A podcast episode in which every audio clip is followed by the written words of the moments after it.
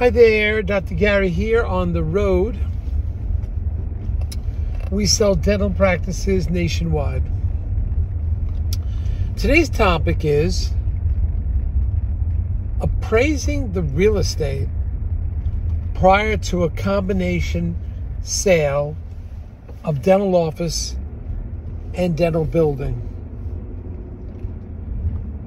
We'll give you a, a particular instance what's happened, which is an interesting approach.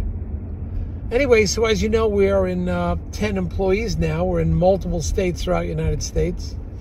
And we're available to you uh, 363 days a year, every day except Christmas and Easter. You can call us at 201 663 0935 or go to our website, dentalpracticeguide.com or nationwide dental practice brokers.com. Just give us a ring. Be happy to chat with you. So, the information you're about to hear is all for entertainment purposes. It's not legal or business advice. But we do want to share it with you. If you're thinking about selling to a large DSO, please call us because we can assist you and we know most of them, we know practically all of them that we deal with, and they're going through a lot of changes now. Everything's tightening up a bit, so, and the margins are getting a lot closer, holding back more money. So it's a changing environment, and some of them are uh, consolidating. They're just closing up. Some of them went out of business. Um, but we can help you with uh, with each one of them. We we work with many many of them, and they pay uh, they pay our commission on the vast majority of times. And when you work with us, we will uh, often get your legal fees reimbursed upon successful closing. So call us. We can explain that explain that program that we have, based on criteria, of course. Uh, but just give us a ring, and we'll give you the whole rundown on everything about that. Now, the um, and also the legal fees, as I explained, will take care of your legal fees, reimbursement that is upon successful closing. So let's get into this now. Often um, there could be some confusion over the price of the real estate. That is, you can have a an approximate. We try to approximately help give a guidance of what we feel the real estate is worth, but in the end, it's really going to come down to the third party bank appraisal. But how does a buyer give a letter of intent and they don't know the price of the real estate. I mean, you could speculate and get some feelings, but until you pay for a third party commercial MAI appraisal, it's hard to know. And the bank's only going to appraise it for what they think it's worth.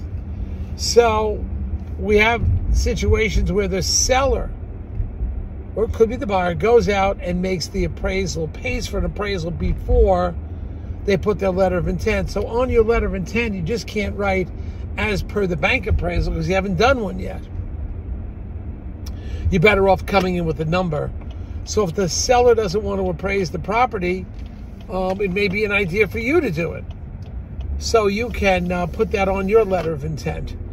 Appraisal could be 1800 to 2500 uh, I have a situation now that the seller feels their building is worth a lot more than the appraised value is going to come up with. They're doing their own appraisal now. That doesn't mean the bank will accept it, but at least they'll give the seller a pulse of what the market is, give the buyer a pulse of what the market is, and this seller will pay for that appraisal. Now, the bank uh, will be charging the buyer an appraisal fee after the buyer gets approved for everything. So you'll have the buyer appraisal fee from the bank, which is usually the gospel, and we listen to that. And you have the seller. Uh, the seller's drawing up their own appraisal. Uh, that could be slighted a little bit because they're hiring the person. Whereas with the bank, it's a third party. But still, uh, this is something to be considered. And that's what the situation is now. The seller is going out, paying for their own third party appraisal. We suggest that they don't tell the appraiser what they think the practice is worth, but uh, give a candid viewpoint. And that's what you should get. Because usually that's what the bank appraiser tries to be fair. You know, sometimes you have a situation where you don't have anything close by to uh, compare it to, but they know how to do this. They've been doing this for a long time, and they'll find something comparable. All right. So that is an explanation of how you handle uh, creating a letter of intent without knowing the exact price of the real estate prior to the uh, uh, letter of intent. You'll put it on there, and it gives you something to work with. That's what it does. It gives you something to work with going forward. All right. So anyway, if you like what you hear, please hit the subscribe button. You'll be alerted every time we have new activity going on. And we have, I think, 360 plus videos now. So hopefully you're learning something from all of them. And uh, if you need advice, feel free to call us. We can chat with you at no charge. Thank you very much. Bye now.